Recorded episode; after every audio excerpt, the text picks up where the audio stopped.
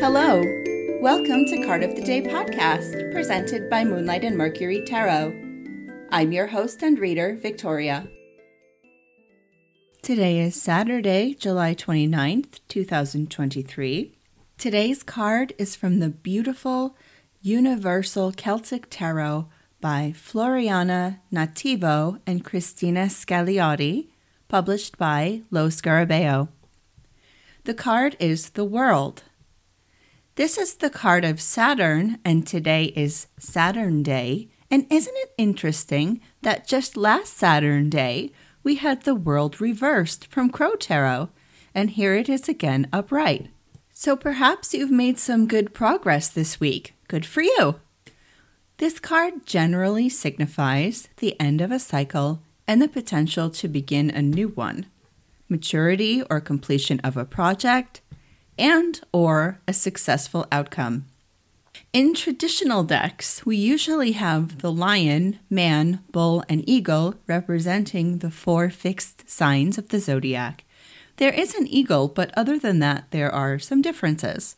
I'm not an expert on animal symbolism, I know a little, but for this I needed some help, so I'm referencing the Druid Animal Oracle Guidebook by Philip and Stephanie Carr-Gomm for some assistance to tell you about possible symbolism of the animals on this card. There is a stag in the center of the card, standing in front of a tree. There are a lot of stags in this deck, in fact.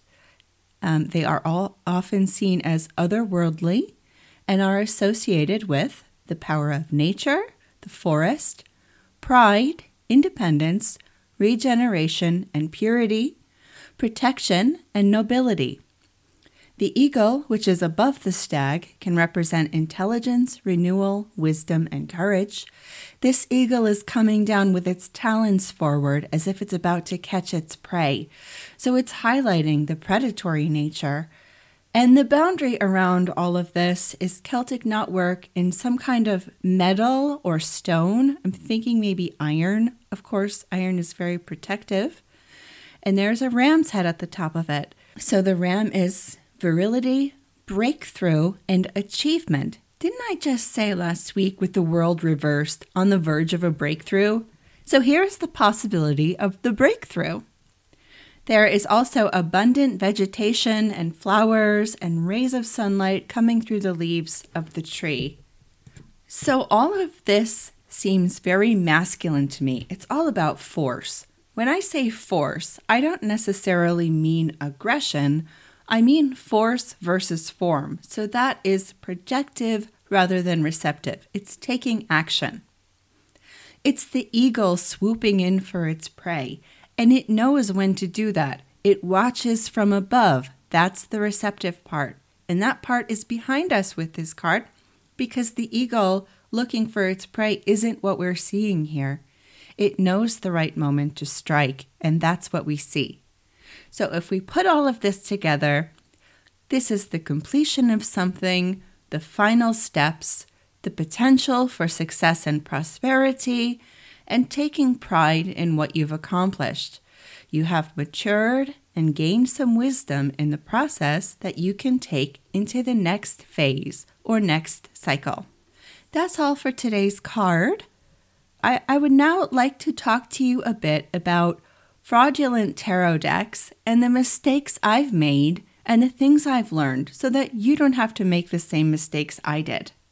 When I was still quite new to reading tarot, probably less than a year in, I didn't really get that fraudulent decks were a thing. I bought this Universal Celtic Tarot. It was the first deck I bought after the Rider Waite Smith that I learned with. So, my first foray into other decks, I absolutely loved it and I was so enchanted by it, but I couldn't really read it very well. I thought it was just my lack of skill and I just needed more practice. I noticed after a while that on one card you could see the edge of the previous card because it was a borderless deck. And I thought, oh, well, I just got a flawed printing. I was a little annoyed, but I didn't really think it was too big of a deal. I didn't get it yet. Then later, from the same seller, I saw Soul Cards Tarot for the first time, the pink ones. And I had been curious about trying to read a minimalist deck like that and how that would go. And when I saw these pink cards, I absolutely loved them, so I bought them. And when they arrived, I saw that the printing of the images were brown, and I thought, I thought these had gold printing. That was what I thought I saw in the image.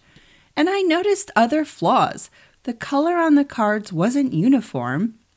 And here and there on some of the cards, I could see blue outlines. I think they were the outlines of where to cut the cards. So I Googled Soul Cards Tarot, and that was when I finally got it that this was a knockoff and a really bad one. The real cards, which I now have, do have gold leaf printing and gilded edges, and they're not shiny. They have a matte, velvety finish. And of course, the color is uniform, and it's also not like a bubblegum pink, it's a soft, pale pink. Well, when I first got the fake Soul Cards Tarot, I still tried to read them. Maybe I shouldn't tell you this, it's so embarrassing now, but I wasn't going to send them back. It's such a pain. So I tried to read them, and they never made any sense. Again, I chalked it up to my skill. I just wasn't ready to read an abstract deck like that. Then I got the real soul cards eventually, and I could read them just fine. In fact, it became my main go to deck for readings for a long time because of how much I connected with it and how easy it was for me to read. So, what I understood from that is in addition to being unethical in the sense that it's unfair to the creator to have their work ripped off and illegal, the deck's energy was off. And I really believe now that, at least in my experience, a deck that was made with no integrity isn't going to work for a reader who has integrity. The right energy just isn't there. So I have become very vigilant. And now I have also replaced the Universal Celtic Tarot. The fake decks that I bought all that time ago, I haven't returned them, but I don't use them either at all. They just sit at the back of my shelf in my cabinet. So, as much as it is vulnerable and embarrassing for me now to talk about how naive and ignorant I was then. I lived and learned from my mistakes, but you don't have to do that. I share my experience now for you to use to your benefit. So I would like to give you some tips I learned for how to avoid buying fraudulent decks. Number one is the price. If it's not a second-hand deck, I have since found a trustworthy seller who I've gotten some secondhand decks from, and the cards were in perfect condition, only the box had some wear. Secondhand decks are fine. If, if there's an expensive deck, you maybe find it a bit cheaper secondhand, just give them a good cleanse. If the deck is new and the price seems too good to be true, it probably is. If it's suspiciously cheap and it's not secondhand, be wary. And that is especially true if it's combined with number two, which is the biggest red flag for me. The deck has a QR code to download a PDF of the guidebook instead of a physical guidebook. Most decks come with at least a tiny guidebook. There are exceptions, especially I've found with some independent decks for example, Soul Cards Tarot doesn't have a guidebook. There is a PDF on the official website, soulcardstarot.com. No QR code. Also, Oak, Ash, and Thorn has two guide cards instead of a guidebook. That's also an independent deck. That's not what I'm talking about. Those decks with the QR code to scan, and it's normally a deck that has a booklet, those are cheap knockoff reprints, and that is theft and copyright infringement. If the listing description doesn't say that, and it often does, often they'll say right in the description that there's a QR code to download a PDF of the guidebook. But if it doesn't, a lot of shopping apps or websites have a place to ask the seller a question. Ask, does this deck come with a guidebook? I always ask that now if the listing doesn't show it. If the seller says no, and they claim it's a new, unused, unopened deck, or if they don't answer you at all, it's probably a fake. And the last one, is when the deck is supposedly new and unopened and it doesn't have a box at all. And the seller says they're going to throw in a free tarot bag as a free gift. They make it look like that they're giving you something so wonderful. Ooh, look what a great seller I am with my free gift. It's bullshit. That was the case with my Universal Celtic deck when I didn't know better, and I've seen loads of listings like this since I learned.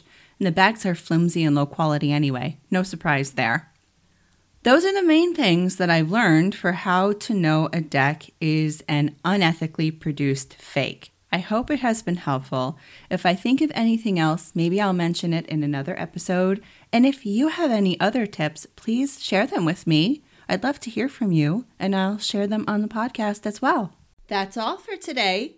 Thank you for joining me on Card of the Day podcast. As always, I invite you to let me know what you think, or you can submit a question to be answered on Wednesday's listener question segment. You can find me at my website, moonlightandmercury.com, on Instagram and threads at Moonlight and on Twitter at Moonlit Portal. Thank you for listening, and I wish you a magical day.